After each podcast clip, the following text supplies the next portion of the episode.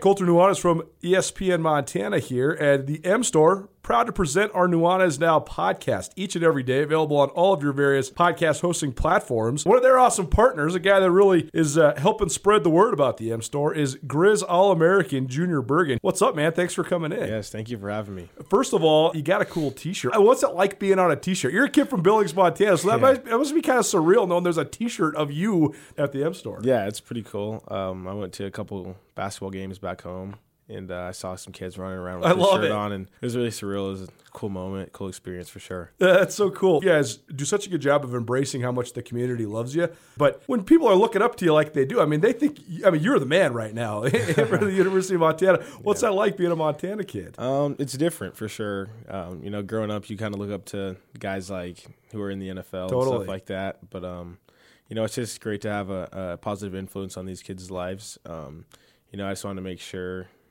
uh, I set the example and lead by example and give them someone to look up to. Go check out the M Store. They're located there at the corner of Higgins and Broadway here in the city of Missoula. And you can also visit anytime online, montanamstore.com. They have all the latest and greatest, a whole bunch of original Griz gear. And of course, they have Junior Bergen t shirts. Junior Bergen, proud partner with the M Store, as well as us here at uh, ESPN Montana. Thanks for swinging by, man. Yes, sir. Thank you for having me.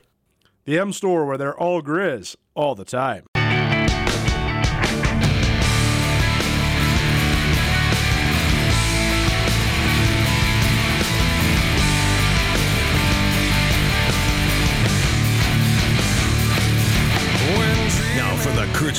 Studio, here is Ryan Tutel and Colter Nuanez.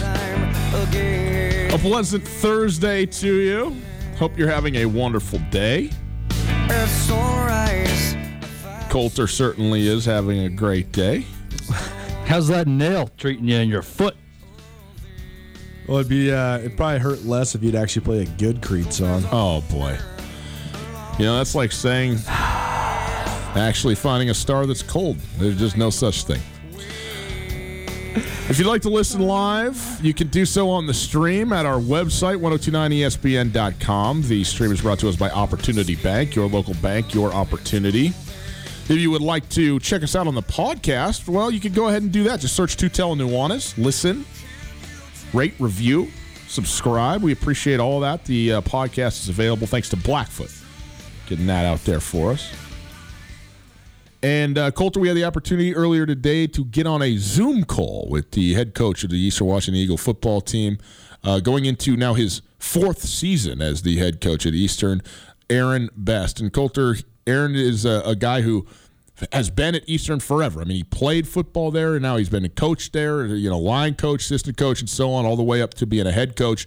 Uh, inherited a team that had had, you know, as good a run as you can have under Beau Baldwin for six, six seasons, I think. for- Eight- eight was seasons. it eight with Yeah, Coach Baldwin? yeah. Okay, wow. Okay, there we go.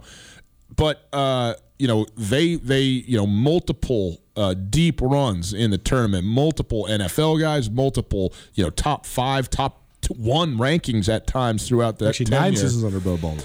Uh, and so, uh, you know, this is a, an outstanding program and has become one of the uh, blue bloods of the Big Sky Conference when it's come to football. You know, uh, and so uh, inheriting a great situation and really took that thing to. Uh, uh, another level, not another level, but kept it at a level that we weren't sure, you know, how's this going to go? Well, next thing you know, there's Eastern Washington, in the national championship football game in 2018, but from the 2017 season.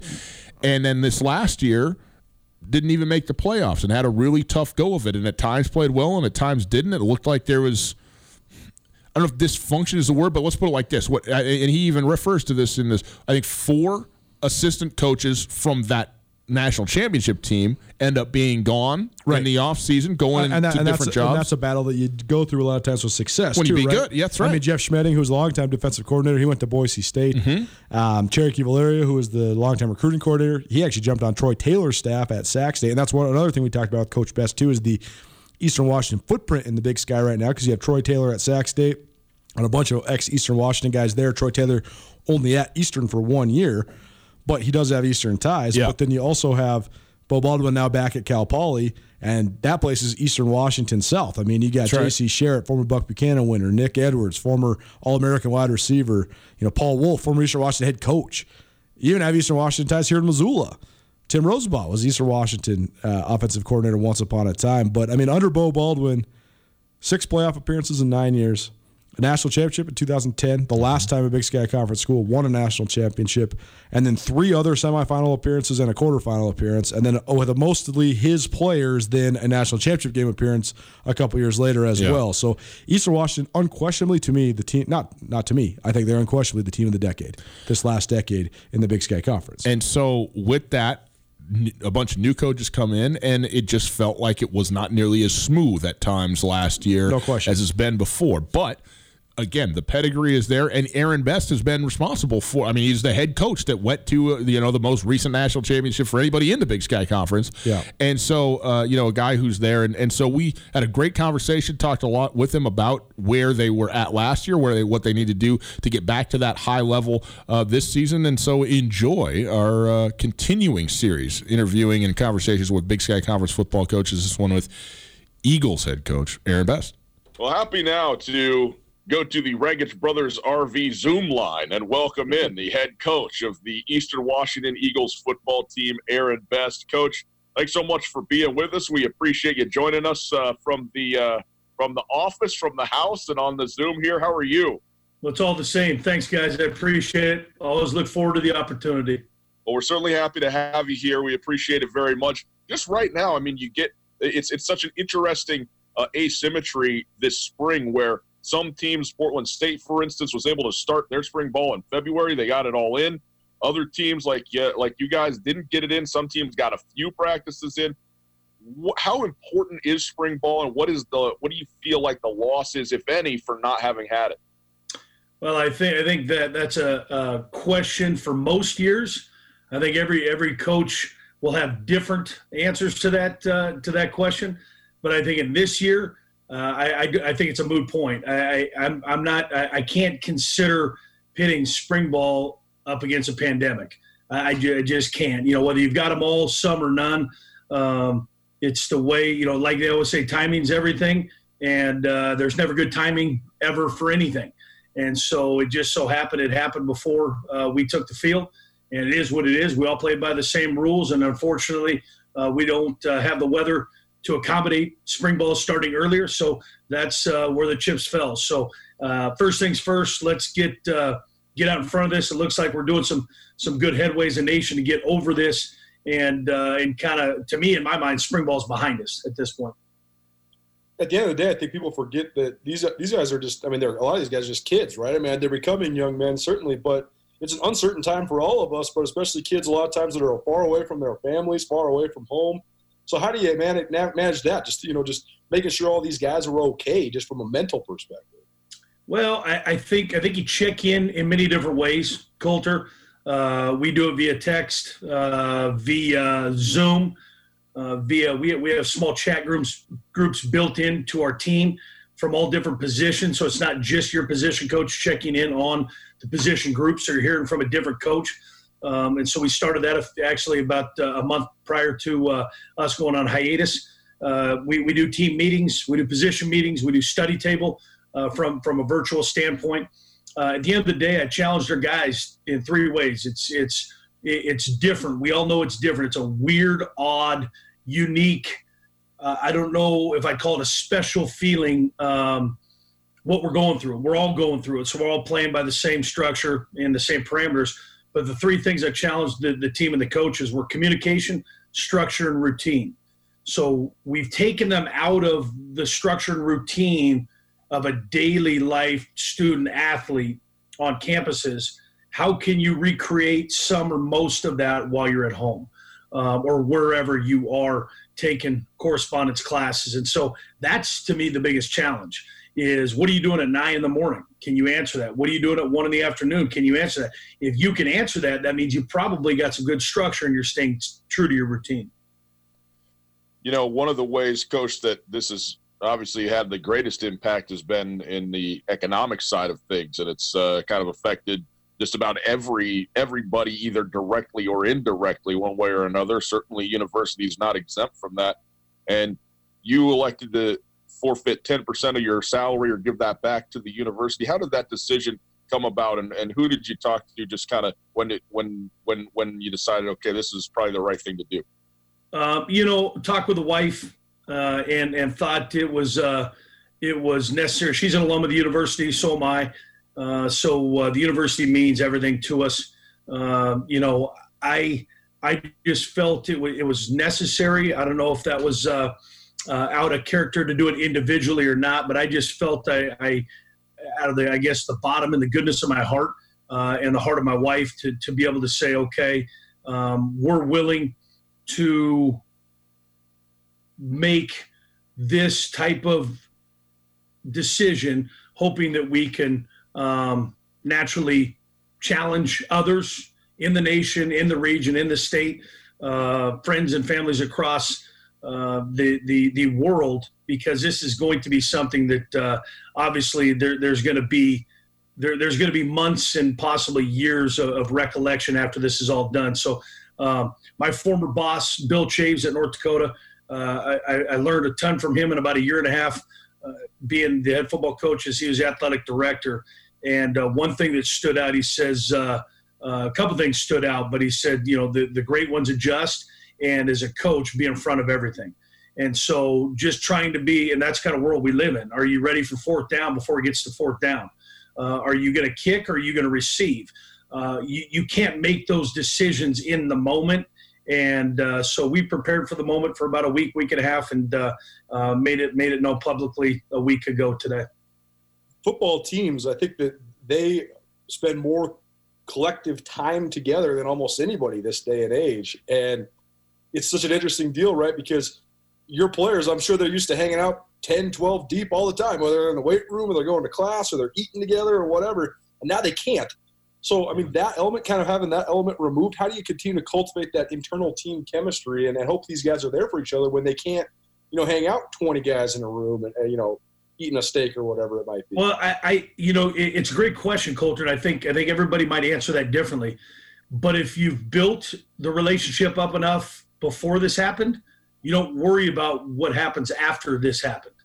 So if you, if you, and it's, it's almost like we always talked about preparation never panics. So if you're prepared for these situations, and we didn't know any, no one knew this was going on. If you built a good enough relationship prior to this happening, you're not going to be fighting, scratching, and clawing for that 11th, 12th, 13th person to join you because you know that bond is built strong, whether you're next to them um, or a state or two away from them. So um, it's it's trying. Don't get me wrong, because it's different, and everybody doesn't like different.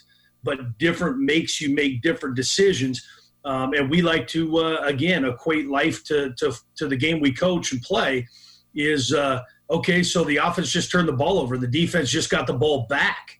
So all of a sudden, two plays later, you're back on the field as a defense. Are you prepared for those moments? Well, that's what we do in practice. So we try to practice good habits in the relationship realm of things in academic and community service. Uh, so then, if and when these things come up, uh, whether it's a pandemic or non-pandemic, we can we can get through them together. Aaron Best joining us, the head coach of the Eastern Washington Eagles football team, and coach. Just uh, uh, you know, a year and a half ago, you were in the national championship football game last year. Maybe not everything that you wanted it to be at times. There's a little up and down, some good wins in there, and then some tough days. When you look at this upcoming season, still have you know your, your great quarterback and Eric Barriere, you know, anchoring things on the offensive side. What do you look at when you see your team and the optimism uh, that that would be there, especially when you know you have had a lot of guys graduate the last couple of seasons? Well, I think I think on the eve of any season, you're excited about returning players uh, that you've seen perform on Saturdays because you can't evaluate what you haven't seen on Saturdays. Uh, Sunday through Friday is a whole different animal, uh, but when they've done a Saturday, you rely on those guys. I, I was excited and still am excited, and will be excited to see the progression of some of those young DBs that were put in uh, uh, put in the fire a little bit early on last year. Trey Weed struggled early. Uh, we moved him from safety to corner, ended up being a freshman All American. Uh, that that was a great uh, decision by our defensive staff collectively to make that move in camp, and he ended up being a really really good one at corner position he's never played in college. Uh, obviously, returned a quarterback to his third team All League last year. Uh, so we bring back the third best quarterback in, in the league, so the coaches say. and uh, and he's pretty dynamite uh, with with what he can do with his legs, his arms, uh, and just his escapability, playmaking ability. Uh, I'm I'm excited to see our defense take a big step this year. I really am. Uh, I think we lost a little bit up front in Keenan Williams and Jay-Tee Tiuli, and we had we had struggles getting home to the quarterback, which then hurts the DBs because all of a sudden the DB's best friend is the defensive line. Just like quarterback's best friend is a great run game and a great defense. And so uh, I'm excited for year two and Coach Ena progress with that staff, some continuities as staff, year two as a staff, because that's different. When you bring four coaches in, it's like bringing four kids into your house. It's just different. It's going to take time. Sometimes you get lightning in a bottle. Sometimes you find that right away and it just clicks. Most of the times it takes work because a lot of times you're speaking a different language or not the same exact language. So um, we're, we're, we're excited what we've got coming back. I mean, we're uh, we were number one offense in the country, and people lose sight of that because playoffs it's almost like the end all be all. You're in, they talk about you, you're out, then you you you, you there's only 24 teams um, to get a chance, and um, and so it's uh, it's it's interesting uh, how it all unfolds. Uh, but uh, no, we didn't meet the standards. We're used to playing beyond or Thanksgiving and beyond, and we didn't do that. And so we're, we're motivated by the opportunity. But we had a hell of a hell of a winter session up to the point of uh, being uh, relinquished from school. You mentioned Coach Ena taking over as the defensive coordinator. I know he's got a, little bit of Montana ties. I think his niece Sarah, she played for the Lady Griz basketball team once upon a time, and they're a great sports family. A ton of the kids have played college football and college basketball all over the place. Uh, but what I mean, what did you like just about him? Uh, you know, promoting him to the defensive coordinator. What did you think of the, the job he did year one last year? Well, I think when, whenever you take a take something over, everybody the magnifying glass is that much clearer, right? Everybody wants to know what you're going to do right away. Uh, just because you're, first, don't don't judge everything on the first rodeo.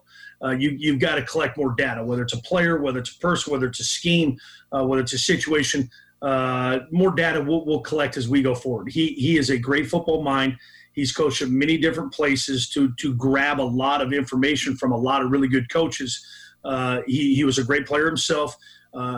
Career got cut short due to injury that he's from Washington, and so he's one of those guys that that's kind of his was his next calling after playing was coaching, and uh, he's he's uh, he's my calm, cool, collect guy on Saturdays. So never get too high, never get too low. Coach Best, he's always there. Just give me the eye. Uh, and we, we we adjusted some things throughout the season, and we got better as the season wore on. Uh, we just kind of got depleted a little bit due to injury, a little bit of bad luck, and just a little bit got outplayed in some areas. Aaron Best joining us, the head coach of the Eastern Washington Eagles football team. And coach, you spent a lot of time coaching under some guy named Beau who managed to go full circle now and uh, get back into the league over there at Cal Poly. How how interesting is it for you to have Beau Baldwin back as the head coach in the Big Sky Conference, and now you guys will be you know co-equals at some point playing against each other? And have you have you talked to him? What have those conversations been like? Yeah, you know, obviously working for such a highly respected man and arguably one of the best coaches this conference has ever seen. Uh, certainly, uh, if not the one of the best uh, uh the Eastern Washington football has ever you know ever seen. Uh, we we we've spoken many times when he was in Berkeley, uh, doing his thing, bouncing ideas. But you know, I asked him head coach questions when I was just in the chair for the first couple times. But there's part of part of him and part of me that knew that sometimes you don't ask all the questions you want to ask. You kind of learn on your own. Um, so we, we check in. We we usually send an emoji or two back and forth. Try to stay out of his, out of his hair when it when it was hot and heavy uh, during the season, but wished him well the entire way and uh, he did what he could while he was in Berkeley. And uh, now he's made a new home at Cal Poly, uh, San Luis Obispo, and, and, we've talked many a times uh, since he uh, has taken over the program mid-December. And uh, I look forward to the opportunity when we can shake hands at the 50. schedule says right now it won't happen until 2021. So um, we'll see whose beard's bigger at that point in 2021 uh, between myself and him. But he's he's he's collected a good staff. He's he's assembled a good staff. A lot of uh, Eastern kind of DNA on that staff, and uh, I think he he's one of the most loyal person people and persons I've ever been around my life. Personal connection with Beau aside, I think that uh, it was kind of a two double-edged sword, right? When Beau returns to the league, because on one hand, you don't have to put, play a triple option team anymore. Mm-hmm. At least I'm assuming they're not going to be a triple option team.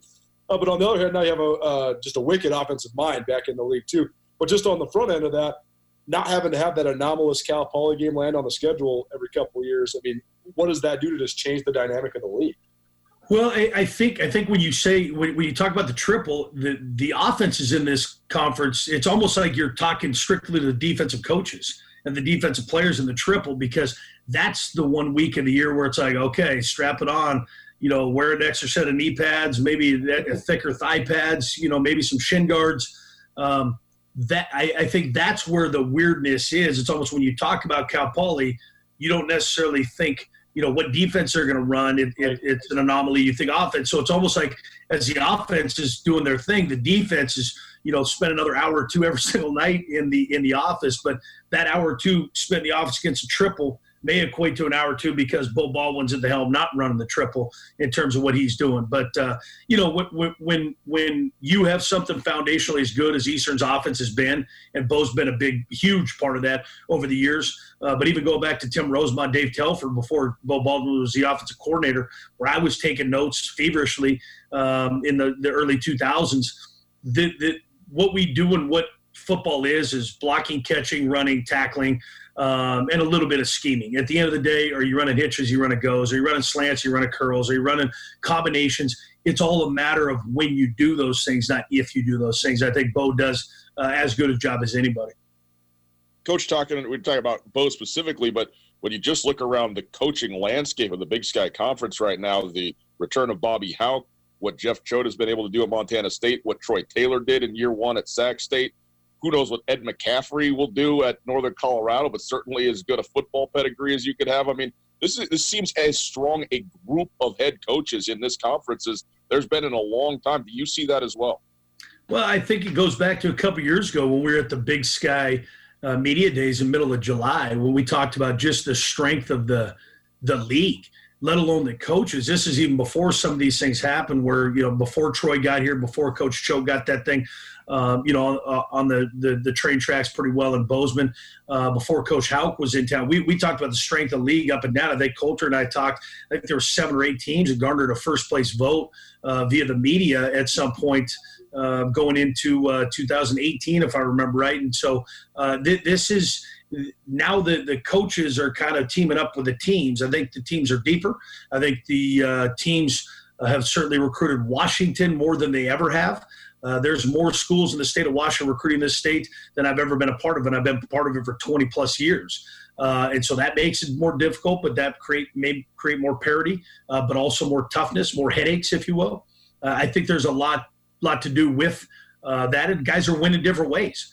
You know, Troy Taylor had an offense and a defense. Jeff Choate had a, certainly a, a, salty defense and and you know the run game and trying to figure out the pass game. And Weber's kind of one with defense and a run game and, and minimal pass game. So that to me is kind of the coolest aspect of these teams are winning different ways and these coaches are finding ways to do it so uh, it certainly is a uh, is a gauntlet the big sky is, is no longer you know find two on your calendar circle them and, and, and then the other six are will play themselves out this this is certainly an eight game uh, gauntlet no matter who you're playing what do you think of East, the Eastern Washington footprint on this league right now? Because when you actually go through, I mean, Troy Taylor worked at Eastern Washington for a little while. He's got some former Eastern guys on his staff. I mean, Cal Poly's like Eastern Washington South now with J.C. Sherritt and, and Paul Wulff and Nick Edwards and all these guys on the staff. And then Timm Rosenbach, like you mentioned, spent some time.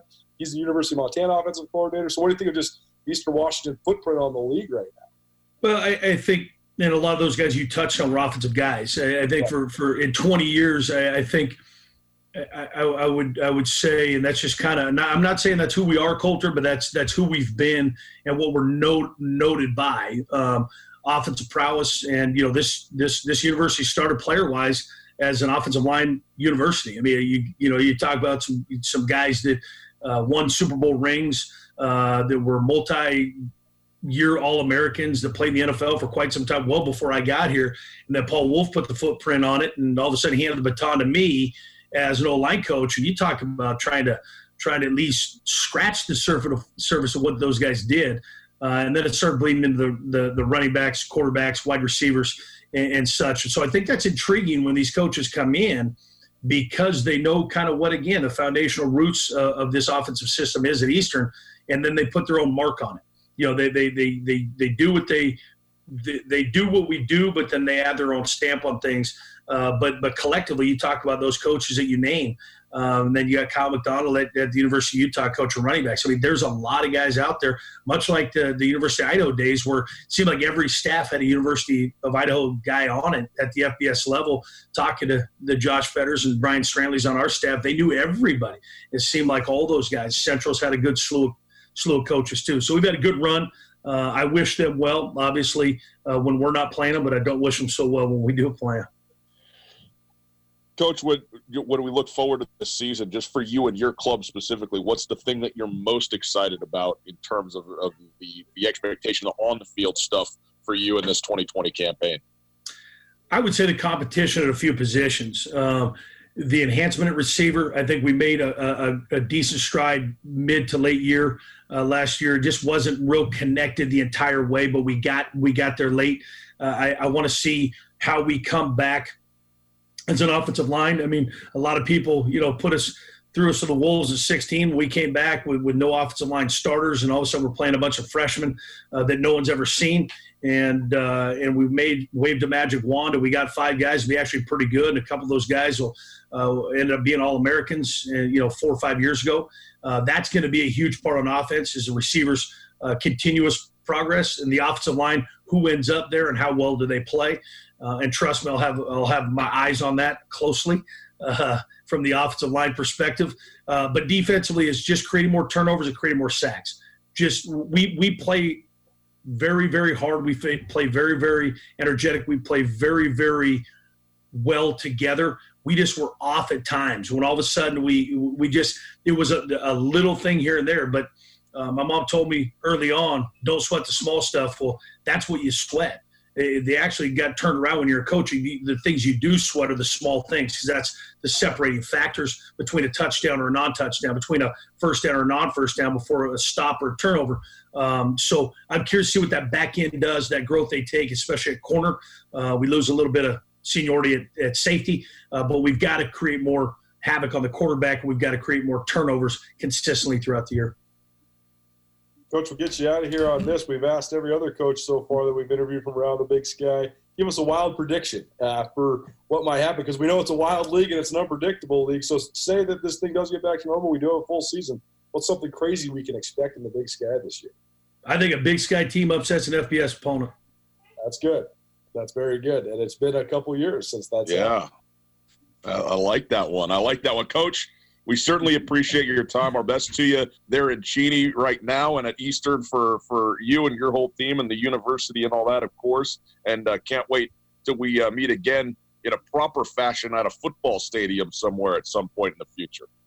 Appreciate it, fellas. Enjoy you go, Aaron Best, the head coach of the Eastern Washington Eagles football team. Again, our thanks to Coach Best for taking a time out uh, earlier today and joining us on the uh, on the Zoom. We appreciate that very much, and you know, good to talk to Coach and get you know, again, he's he's he is now at a point three years in, heading into his fourth season, you know, settling in, I think, to the, the head coaching role a little bit. He's been, you know, around Eastern his whole life, but that, I mean, what could be more?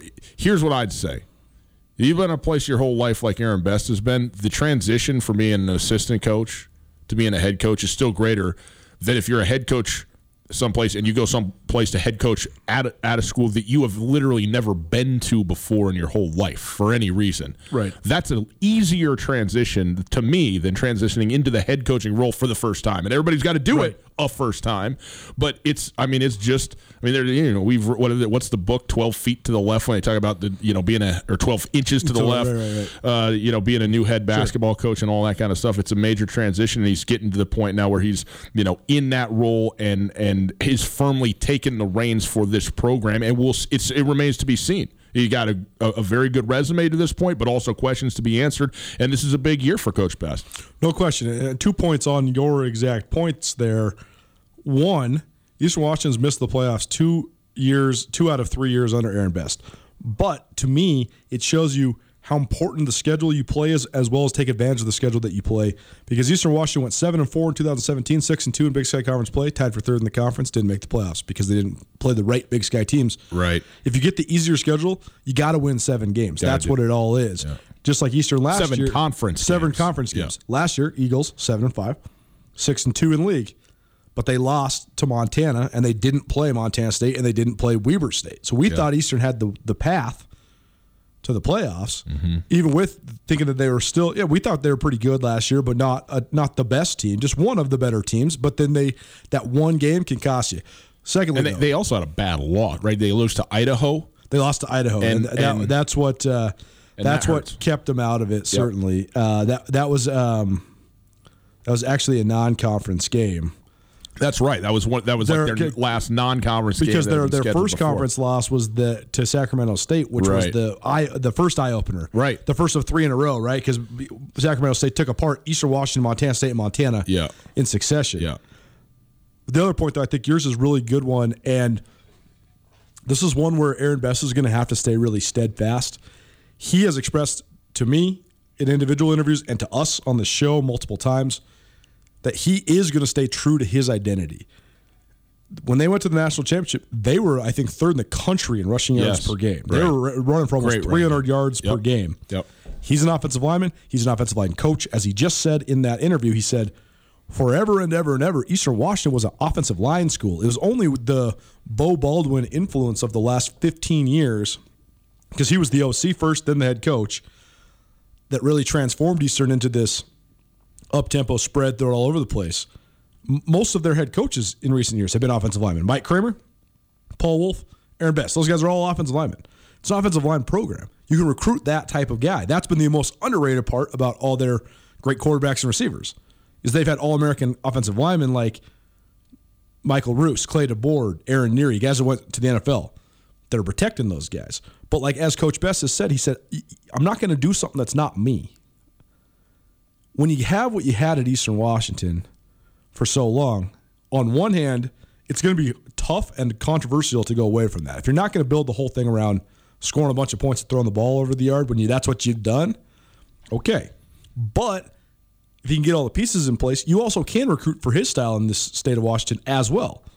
So, do, do, does everybody involved in the organization have the patience to let it all play out? Mm-hmm. We'll see. But I do, I, I think that broadly, it's tough and in certain ways, maybe not the smartest idea to go away from what they've had so much success with the last 15 years. On the other hand, though, I think that Coach Best is right in the fact that you got to stay true to yourself. Can he replicate what they did with Beau? I'm not really sure. And so it's an interesting transition they're going to have to go through. It's very much similar to what Mick Delaney was trying to do. I mean, the Griz have only had one losing record in the last 35 years, since 1985. It was the year Coach Delaney took over for Coach Pflugrad, and he tried to run all those spread elements. Oh, by the way, his quarterback was suspended indefinitely, so that didn't help anybody. Yeah. But the next year, Coach Delaney said, hey, I'm 70 plus years old. I don't know what the spread stuff is. i we're going to run what I know how to run because Yeah. I need to know how to call the plays. Like we need to, I mean, we need to run pro style stuff. And then they won 10 games back to back years. And so a lot of times going back to what you know best is is um, easiest. way, Or I guess the the most uh, fluid way to do it. Yeah, I mean, you you, you do have to be true to yourself, uh, but also, I mean, 15 years of Beau Baldwin's implementation did work out pretty well, you know. And so, uh, you know, the question is how how how far away from that do you want to veer? And the biggest question to me in all of this is look at the lineage of quarterbacks that they've had. Now, I understand the wide receivers have been actually the actual high water mark for Eastern Washington in terms of the talent that they've had, but their lineage of wide receivers has been absolutely phenomenal. And I mean, if you've played quarterback at Eastern Washington over the last 15 years, you have won a Big Sky MVP and you've Yeah. been a finalist for the Payton. That's Award. right. And Eric Barriere is the most recent in that lineage of he, he's he's he is to me as good as it gets in this conference as a No quarterback. I mean, he is he is Which then in turn makes him one of the best in the country. Absolutely. He's absolutely outstanding.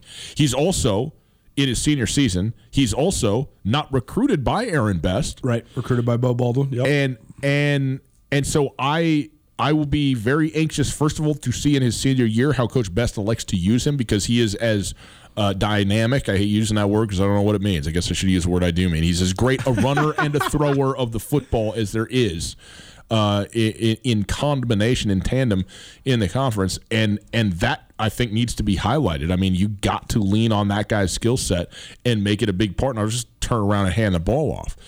but also who's who's next, or, you know, who's up and coming, and what do they look like, and are you able to continue that? Uh, you know, within the constructs of what it is that Aaron Best wants to run, and you know that's only something that we'll find out down the road. But in any case, uh, uh, fun interview. We certainly appreciate that, and good of him to uh, to join us. We'll take a quick break. On the other side, na- the late period National Signing Day began yesterday. So some rumors, some guys that were committed verbally have become official. We'll tell you who, where they went, all that kind of stuff next. At Blackfoot, we're experts at keeping businesses connected to customers and communities. During this time, we want to help share our expertise with your business. From advising on remote workforce systems to assessing internet connections, we're here to help deploy the solution you need to continue supporting your customers. How can we help your business? Call 866-541-5000 or visit goblackfoot.com slash remote workforce to learn more. Just to see you smile.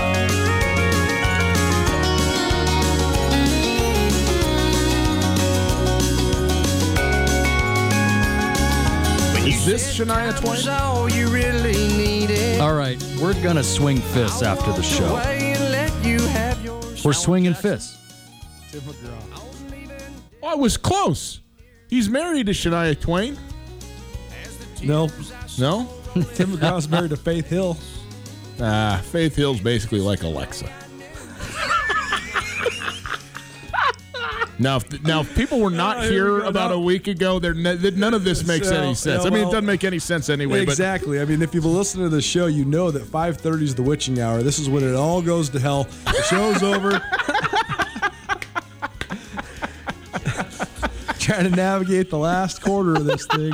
It ain't ever any good. Oh my goodness! I think it actually takes a significant upturn. Tommy, would you it's, agree? It's when you start putting my segments on the air that, that that's when the gold That's comes right. to the surface. Well, great. Let's get through whatever one we have on here, and then uh, it's all you. but Tommy. wait, no, but hold on a second. Okay, reset it. Tell them what we're listening to. It's two tell Nuanez, 1029 ESPN radio. Let me mute Colter's mic so we don't hear you don't have that power for the next 75 minutes.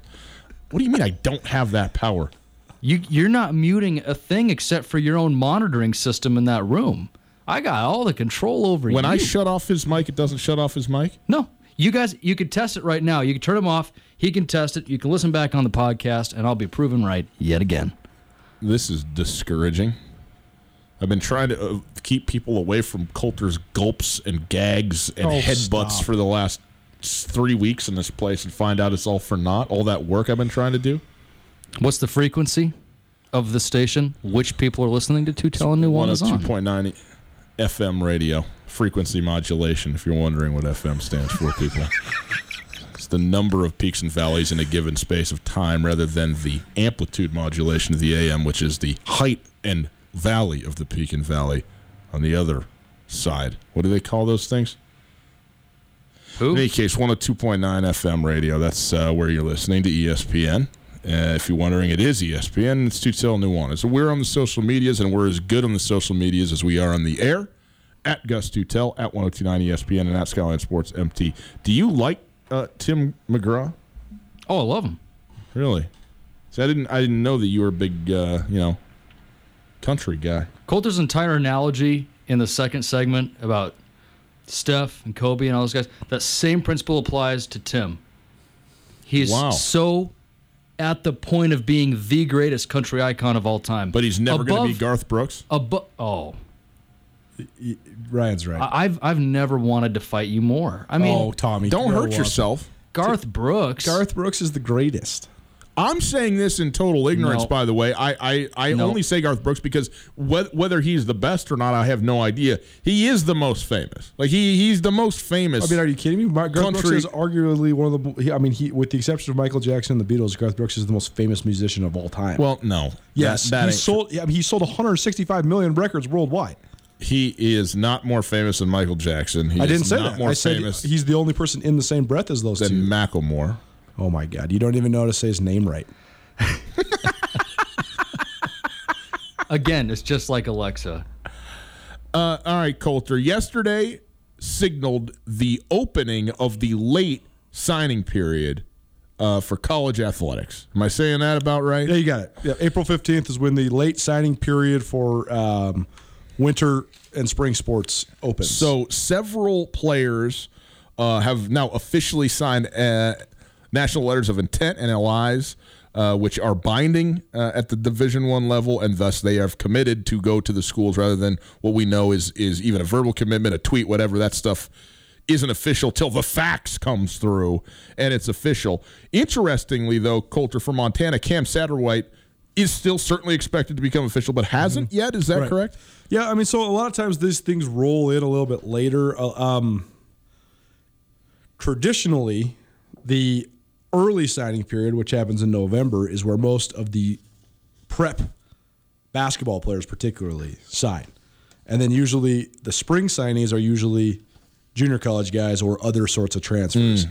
And a lot of times this the period opens, but because they're transfers, a lot of times even if I mean Cam Satterwhite very much very well may have signed his letter of intent, he's got to get all his paperwork through, through compliance and stuff like that. So I hmm. expect University of Montana to have an official announcement on that. Also hearing rumors that the University of Montana is going to land a quote unquote big time transfer. Is that right? So we'll see. But two guys from Montana State did officially sign and got their paperwork cleared. Now, here's the thing. I mean, the Griz, from a basketball standpoint, they're already quote over the number, Right. Right. Jet Brasino entered the transfer portal today. I do not think he was taking up a scholarship, but he was on the taking up a roster spot. He's a walk on.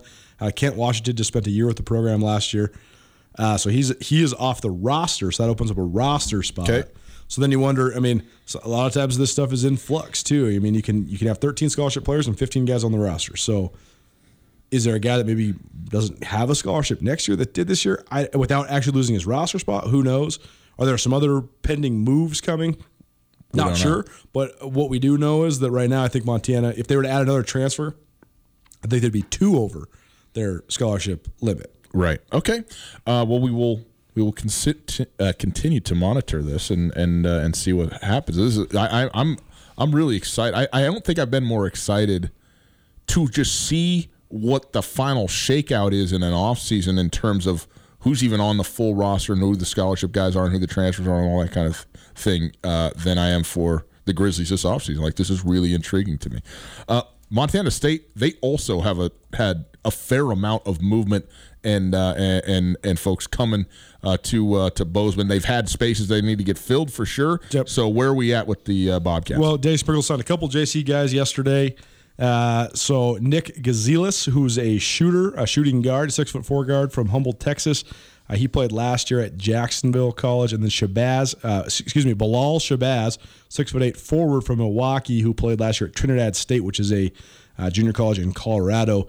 Gazelas, uh, he's a good shooter. I mean, he, he averaged about 17 points per game, shot high 30s, about 38% from beyond the three point arc, double digit scorer uh, in all but three games, and had 20 in 10 different contests, scored a career high 30 points. Shabazz, he's kind of a stretch four. He's a six foot eight guy, but he can play facing the rim. Uh, he averaged 12.3 points, 7.6 rebounds per game last year. And uh, he's also a guy that can shoot it from the outside as well. He shot about 37%. And then Montana State, they also have two other guys that were early signees coming in, Mike Hood and Tyler Patterson. They're, they will join the program this upcoming season uh, as well, but they signed back in November. So there's four. And so I think Montana State has one scholarship remaining. So we'll see what Danny Sprinkle does uh, to fill that one. what is Danny Sprinkle going to do to fill the point guard spot? Yeah, it's gonna be an interesting transition because, as Coach Sprinkle said, I mean, we got you love Coach Sprinkle because he's so honest. But he he told us on this show, he said, "I already know that I'm never going to coach a player like Harald Frey." That's right. And so, you know, it's kind of like Bobby Hauck said on our show last week. You don't replace Dante Olson by looking for another Dante Olson. It's just not. That's just mm-hmm. unrealistic. It would be mm-hmm. foolish to do that. You don't replace Harald Frey by finding another Harald Frey. Well- you got to do it by committee. And Kane Ioane said this very th- same thing about like a Bryce Sterk. He's like, you don't look for the next player. You look for how are we as a unit up front going to replace the production, and that's exactly, the right way to do it. Yeah. I mean, as far as what Montana State's going to do next year, they have several. I mean, Danny Sprinkle. It seems like he's not really holding being re, a really small guard against guys in recruiting because he Mike Hood, who's going to be their their stud incoming freshman next year. He's like five nine, but he's a jet, so fast. Xavier Bishop, who's a transfer from Kansas, Missouri, Kansas City, uh, the WAC school, who sat out last year, he can't be more than 5'8", 145, 150 pounds. He's very slight. Absolute jet, too. I mean, ridiculous speed. I mean, he averaged 16 points per game Yeah. in the WAC at, at, as, at, at being tiny. And they also really and like. Amin Adamu isn't exactly a slow guy. No, Amin Adamu's a freak athlete, and he makes those guys. I mean, he he looks like a giant at six foot one compared Right. to those guys. Right. And then he also they also love Jesse Owens, former Griz Hmm. wide receiver. They think he can be a really impactful on ball defender as well. So I expect Montana State to probably run an incredibly up tempo system next year. And now you have shooters that you're adding to the mix as well. So we'll see. I mean, they got Jubrile Belo, and that's who they have to build it around. But I think that they're also going to press a lot, and they're going to try to run up and down and run people on the ground. Well, and I was uh, that's the other thing I was going to say. The one thing that it seems to me is is, is obvious enough is it is going to have to be a different system in Bozeman than what it was when you can just put the the ball in the hands of a definitive point guard quarterback running the system like Harald Frey and let it all flow through him and from him. Uh, this is going to have to be, you know, uh, like you said, maybe a lot more up tempo. Maybe, uh, you know, the, every team wants to move the ball, but it may be, you know, hinging on the ball moving for everybody, not a guy bringing it up, making the decision, and getting it started that way. We'll see uh, all all soon enough. It's Tutel Nuanez, 1029 ESPN Radio. It's a Thursday. It's very nice outside. The show takes a very sharp turn up or turn down depending on who you ask next. At Blackfoot, we're experts at keeping businesses connected to customers and communities. During this time, we want to help share our expertise with your business. From advising on remote workforce systems to assessing internet connections, we're here to help deploy the solution you need to continue supporting your customers. How can we help your business? Call 866-541-5000 or visit goblackfoot.com slash remote workforce to learn more.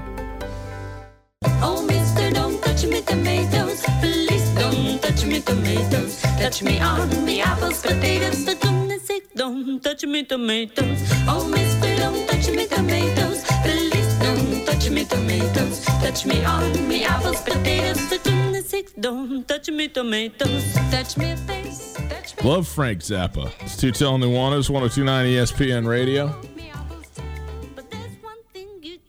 If you missed anything in the show, check it out on the podcast. The podcast is available wherever you get your podcasts. The uh, podcast is out there thanks to Blackfoot. Appreciate Blackfoot for putting that together for us. Anywhere you get your podcasts, you can listen to Tutel Nuanez at your leisure on your own time. You are welcome uh, to do just that. Colter, have you seen Joe Kelly, what Joe Kelly did, the Dodgers relief pitcher? Uh, no, no, I have not. Joe Kelly is a professional baseball player. Okay. Doing the thing that you should do, right? He's got things set up in his backyard. He's got the target. He's the guy that wears the glasses, right? I believe he is, although he's not in this. Okay. Now, he's got the Used tar- to play for the Red Sox, right? target set up. I think so, yes. I think that's the I, guy. I know. yes, who, I know who he is. Okay. uh, he's got the target set up in his backyard, and he's throwing. It's one of these, you know, kick it back to you type of deals. Mm-hmm.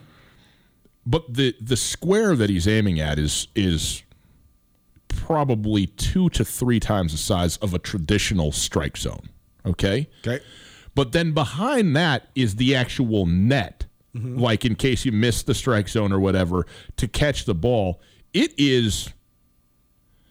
It's the size of the area under the uprights. Like if you had the uprights of a football Okay. deal coming down, it's massive. He missed it all and broke a window at his house. Threw it right through the window. I mean, this thing is five feet right of center. It makes me so happy. This is like watching Tiger Woods top a three wood in the middle of the fairway, 80 yards down the thing. Right. Me too, brother. You know, that's what I'm screaming. Do you do you remember the? I mean, of course you remember, but do you remember the John Van de Velde meltdown? Of course. Oh, yes. yes sure, sure. Yeah. So my old man, God rest his soul, wasn't a big laugher, but when he would laugh, it was one of the great things in the was- world. it was just. It was just because he wouldn't stop, and he had Yes. a high pitched laugh. That's where I get it from. Yeah, it's wonderful. And, uh, it's one of the greatest traits. And when John Van de Velde's taking off his shoes, my dad's having full fledged asthma attack. And he's crying. He cannot believe this is happening on national television. This guy's taking off his shoes to get into the water to hit. You got to watch uh, during this quarantine. I, I know you're not a huge Netflix guy, but you got. Oh, but you watch. There's a there's a docu series called Losers, Mm. and each episode They never called me. each well, yeah, I know it's the whole premise is each episode documents people that were at the absolute height of their sport, but then they are most well known for the failure. the failure. Yeah. So one of the subjects is this guy. I can't remember his name, but he was a heavyweight. He was a Golden Gloves boxer and a heavyweight. I've seen it. and and he Yes. he rise rise all the way through the ranks, and the only three people he ever loses to are Evander Holyfield, Riddick Bowe, and Mike Tyson. But everybody thinks he's this failure, and he's like, because he never won the heavyweight championship. He's like, what are you guys talking about? I beat everyone. I'm like 49 and four. I lost to the three greatest modern heavyweights of, the, of, of all time. But one of the golf episodes about John Vanderbilt. Yeah. He's like, man, I was the best golfer in all of Europe. And I was number one, you know, in Europe and number six in the world, and I'm going to win this British Open, and then I don't. Mm-hmm. How and much- my life is just over. My How- career is over. How much does it matter? I mean, there is a level at which this matters. It absolutely shouldn't matter. But that he's French, right? Right. Like, the, especially the American conception, and I think to some extent, certainly the British. I mean, the British French rivalry, which has been rivalry is to put it lightly, obviously, over the history of the two countries. Yeah. Uh, but y- you just go, of course, the guy named Van de Velde is taking his shoes off and Right. not just dropping and, you know, like, what are you doing? This also, by the way, is such a commentary to me about the Nuanez clan because everybody else on earth is going, no, no, please, Lord, no, don't do this. And the collective hearts are sinking and the worry is skyrocketing. Meanwhile, your father cannot grasp some air to take in. He is laughing so hard at what's going on, which might be the right way to go. I mean, you wonder why I have so many bad golf habits because growing up golfing my whole life, every single time there was ever a shot that you it was the shot was to go for it or to be safe and lay up. Go for it. We're getting twenty dollar bills thrown out of the golf cart at you, saying "Go for it." Don't be soft. Here's another twenty. Swing. And I think three out of a hundred times I actually get it on the green, and the rest of the time I'm tin cup. I'm hitting it in the water. Oh, oh, let's see it again. There's another twenty laying on the fairway. Throw down another ball. Go ahead and get yourself a nine. Because even when it's not a fight, it's a fight. And you you know now finally at the Ranch Club fi- finally the last two times I played out there I had the courage to take my five iron out on the tee box on hole two. Yeah. because I've been telling myself for five years just hit the hit the five iron. Don't hit it on the Mullan Road. And then inevitably I get up there and then Sean Rainey's talking smack, Ryan Tutel's talking Yeah, smack, and yeah. then someone's wrecking their car because I hit it into their windshield on Mullan Road. Here's what I have have yet to completely get. When a golf ball hits a car or a house, hmm. whose responsibility is it? It's a good question. I know that like at certain courses in Missoula, there in the homeowners association bylaws, it's in there that it's your responsibility if you live on the course, particularly because a lot of times the houses are have been were built after the course was already there. If you live on a golf course, first of all, good for you. Second of all, it's on you. If I come to your golf course, I can't help it. Okay, I'm not trying. Okay, but you won't believe what I'm capable of. I have hit a I have hit a house that wasn't on the hole I was playing. I'm talking about I'm talking about skying this thing over neighborhoods to other homes. These people, you know, there, there- there's the four houses that are between 180 and 300 yards down a fairway, and they're like, well, we better put a net up because we're in the line of fire. If you live on a golf course, I don't care if you're on a green, you're in the line of fire. You protect your. It's like the boxing, Colter. Protect yourself at all times. It's on you. So I'm just saying. I don't think that it's the golfer's responsibility. Now, if you're driving down Mullan Road, heaven forbid, and a drive is 75 yards off course and coming down, first of all, it is dangerous. Second of all, I would say it is. I have never hit it on to Mullen Road, and I, you know, mm-hmm. I hope that Yet. that maintains. But I will tell you this: I've gone straight down Reserve Street numerous times at mm-hmm. Larchmont. And I know I'm not the only one that's put it over the left field fence on number six. No doubt. Okay. So I just think that, you know, I, I don't know what to tell you, man. Like this it's a you know, it's a dangerous sport. Maybe you go and you take Brooks and you go around if you're you know, if you're that worried. Although the driving thing I do have more I that's that's more like look, man, you can't be expecting that you're, you know, driving now with bulletproof glass because you might drive by a golf course and I might be playing there. Right. Yeah, I mean, I don't, I don't know, man. I think that uh, in a perfect world, it would be the responsibility of the golfer, but then that's giving us way, way, way too much credit. Tommy, uh, how many times in your life have you gone golfing? Ever? A couple of times, uh, twice. How'd it go? Really good. I bet I went with uh, uh, one of my closest ever lifelong friends, Wyatt. Yes. and both times it was like going to rain pretty soon and one or both of us had something to do and wyatt in his loving friendly way would he, both times he said like well since you don't know what you're doing you should probably just ride along because i've got to get i've got to get this done before it rains or before you do it. So i just cruised around got kicked out of driving because i wasn't doing it right. This isn't a slab at wyatt. What i'm getting at is both times i have gone golfing i got chauffeured around the course by wyatt fed wyatt's ipas and watched him Play golf. golf yeah so i guess i have Have you ever swung a club on the course? i have i have Okay. Did you hit anyone? yeah I, hit. a I mean a couple drives out there whatever I one time was golfing Colter. I shanked a ball.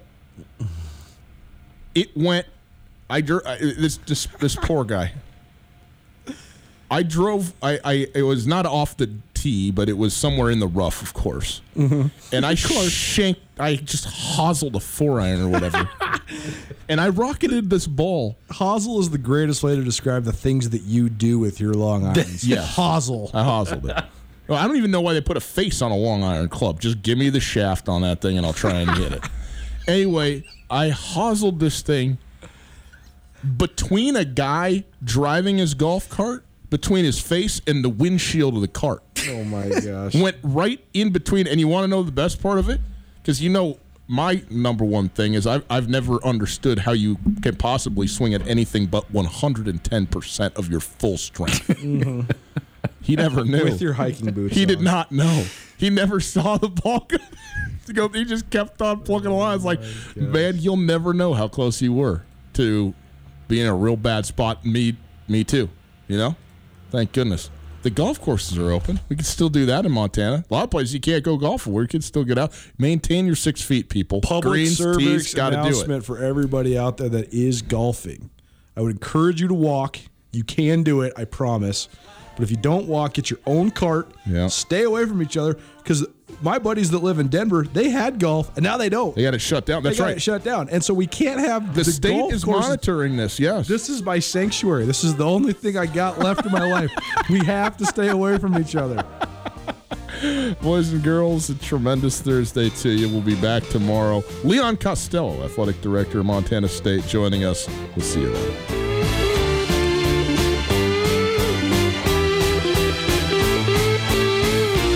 Back in 82, I used to be able to throw a pigskin a quarter mile. Are you serious? I'm dead serious.